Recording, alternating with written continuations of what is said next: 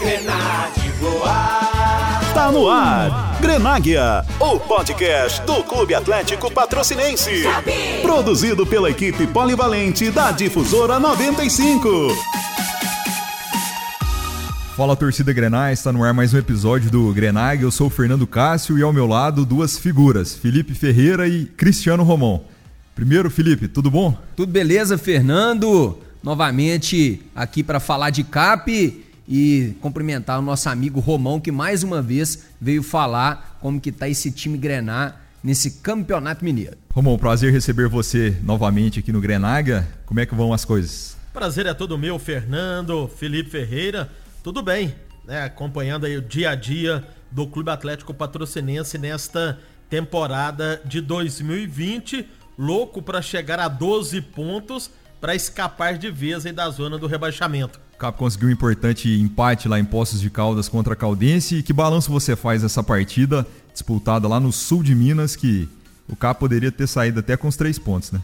Um ponto importantíssimo, mas ficou aquele gostinho que poderia ter trago três pontos aqui para a cidade de patrocínio, pelo que o time atuou. Não começou bem, 5, 7 minutos, deu a posse de bola para a Caldense, depois o patrocinense se acertou, por duas vezes esteve à frente, a bola parada do CAP foi fundamental, sempre com o Marcelo na cobrança ali do esquinado, uma penalidade que não aconteceu, e depois o próprio Marcelo fez o gol de falta. No pênalti, o Paulo René converteu. O Paulo que treina muito. Logo após os treinamentos, sempre aperfeiçoando ali as cobranças de penalidades. No segundo tempo, era normal de se esperar uma pressão por parte da veterana. Foi para cima, numa falha de posicionamento ali na zaga, tomou o gol de empate. Mas o patrocinense jogou bem. E na minha modesta opinião, Fernando, Felipe, o Cap jogou muito melhor contra a Caldense neste empate por 2 a 2 do que no empate contra o Cruzeiro por 1 a 1 aqui em patrocínio. E o Cap já havia jogado muito bem contra o Cruzeiro. Já havia jogado bem. Aquilo ali foi uma injustiça. Se tem injustiça no futebol, aconteceu contra o Cruzeiro porque tomou o gol no último lance. Lá em Poços de Caldas, o patrocinense, depois que tomou o gol de empate, teve outras oportunidades, teve chance de ter feito o terceiro gol. Agora, o Thiago Oliveira encontrou o time certo do Patrocinense. É um time que joga muito pelo lado direito. Ele encontrou ali o Marcelo com o Rudinei, que está dando certo, está dando liga. A entrada do alemão arrumou o setor de meio-campo, principalmente com o Léo Costa, que fica mais e o alemão sai para o jogo. Pedro Rosa foi bem tanto na marcação do lado esquerdo, como também no ataque, e o Giba teve que fazer uma, uma função diferente. Ele teve que marcar o bom jogador Felipe Souza, é o jogador mais experiente da Caldense, lateral. Então o Giba teve que se preocupar com a marcação. E a Caldense tem uma equipe jovem, bons jogadores, mas o Cap jogou bem, mereceu sair de Poços de Caldas com a vitória. E pelo que jogou, a gente acredita que ele possa repetir né, o que ele atuou tanto contra o Cruzeiro contra a Caldense neste jogo do próximo sábado.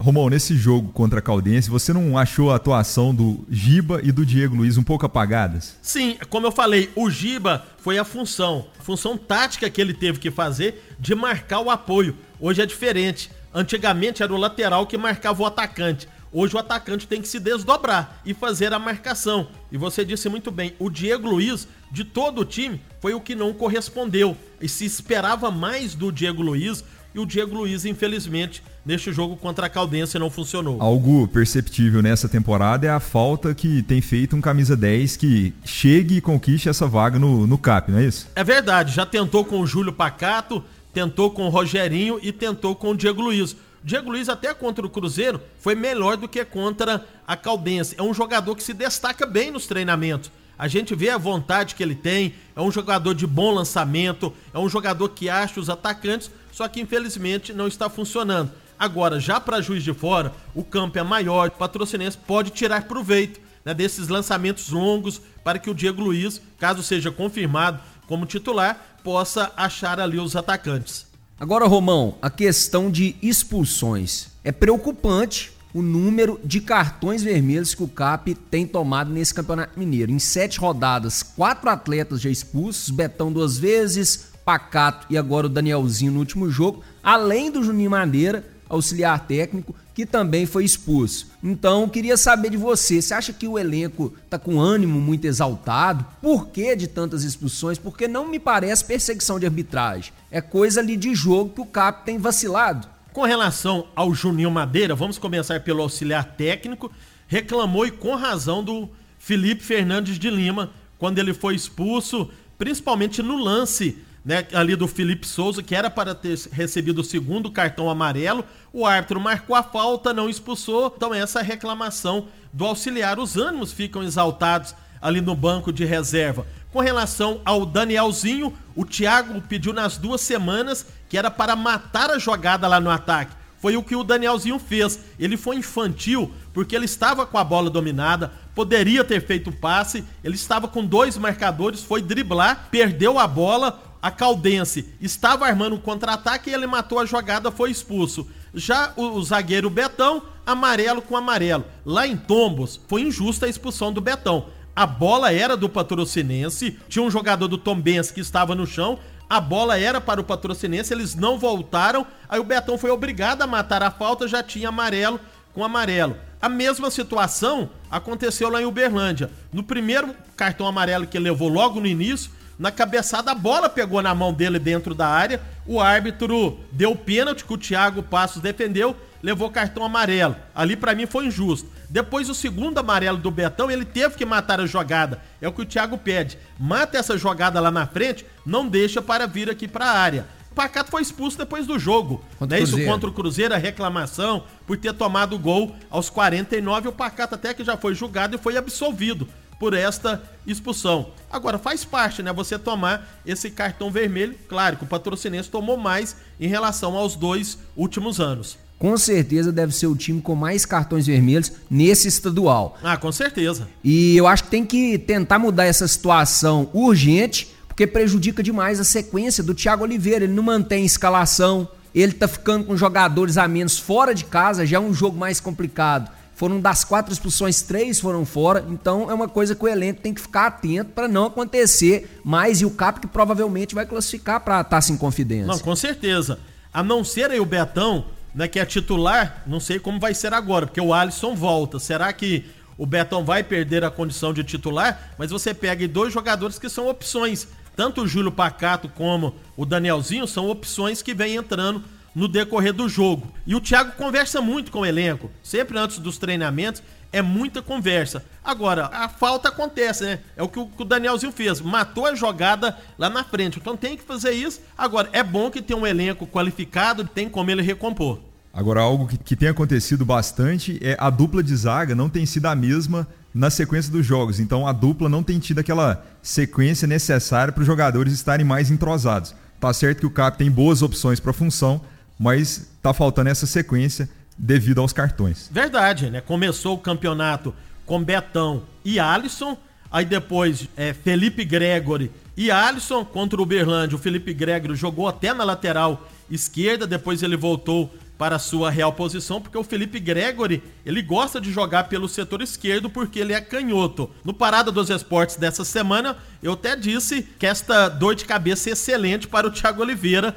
para este sábado. Porque o Alisson, na minha opinião, é titular. Os três estarão à disposição. O Felipe Gregory tá muito bem pelo lado esquerdo.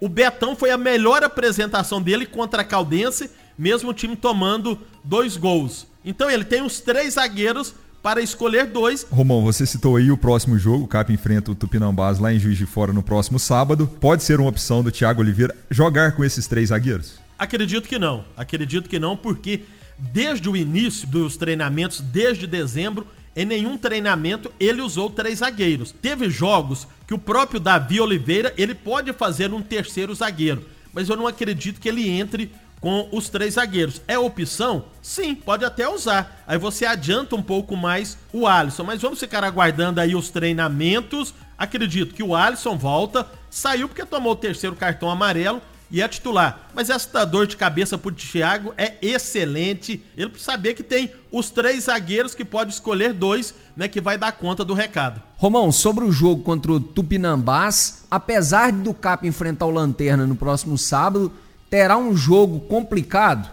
Acredito que sim. O próprio Betão, no, na reapresentação do elenco na semana, ele diz: espera um Tupinambás mais difícil do que foi contra a Caldense. Por quê? Tupinambás perdendo o jogo, praticamente ele decreta o seu rebaixamento e você caindo, você perde aquele dinheiro da televisão, que este ano foi cerca de 850 mil reais. É o time que ainda não venceu, equipe que mais perdeu, cinco derrotas e tem a pior defesa, já tomou 17 gols. Só que contra o Coimbra, ele saiu atrás, empatou e teve até oportunidades de ter virado o jogo. Então, é o jogo-chave. Tupinambás perdendo para o Patrocinense, ele está no módulo 2. Vai faltar apenas três jogos. Então, ele vai jogar todas as suas cartadas neste sábado lá na Zona da Mata, mas o Patrocinense sabe, tem um time experiente, os jogadores sabem da pressão. Agora, o Patrocinense tem tudo para sair de lá do radialista Marielênio com a vitória. E o Thiago, pela experiência que tem, pela qualidade que ele sabe que tem os seus jogadores e sabe que o adversário reforçou, já está passando para o elenco do que pode acontecer lá no sábado, mas o Patrocinense vai com tudo. O Patrocinense ainda busca a vitória para sair de vez do rebaixamento e vencendo, continuar buscando o G4, se não der a quinta colocação. Romão, o Cap enfrentou a Caldense na última rodada e na próxima joga contra o Tupinambás, adversários que caíram no grupo do Clube Atlético Patrocinense na Série D do Campeonato Brasileiro. É verdade, este ano é uma competição diferente dos anos anteriores, são oito chaves com oito equipes, é turno e retorno, portanto 14 jogos para cada agremiação, sete em casa, sete fora, e o Patrocinense no grupo A6 vai ter o Tupinambás a Caldense, adversários que ele conhece bem, duas equipes lá da Bahia, o Bahia de Feira e o Atlético de Alagoinhas, o Palmas de Tocantins, o Gama do Distrito Federal e o último adversário brasiliense, o Tocantinópolis, que fazem né, dois jogos. Aí o classificado também entra no grupo do patrocinense. Vamos torcer para que a diretoria possa confirmar, já que agora tem 30 dias para confirmar ou não a participação no campeonato. A primeira rodada já está definido, patrocinense contra o Palmas de Tocantins, 23 ou 24 de maio, caso o time confirme aqui no Pedro Alves do Nascimento. Romão, obrigado pela sua participação. Valeu, Felipe. E torcedor Grenar que nos acompanhou, muito obrigado. Esperamos você no próximo episódio. Eu que agradeço, Fernando. Um abraço a você. Felipe Ferreira e a todos que nos acompanham aqui no Grenáguia. Foi um prazer enorme. Valeu, Romão. Agradeço você mais uma vez. Obrigado, Fernando. E você, torcedor Grenar, fique ligado que na semana que vem tem mais Grenáguia. Um abraço.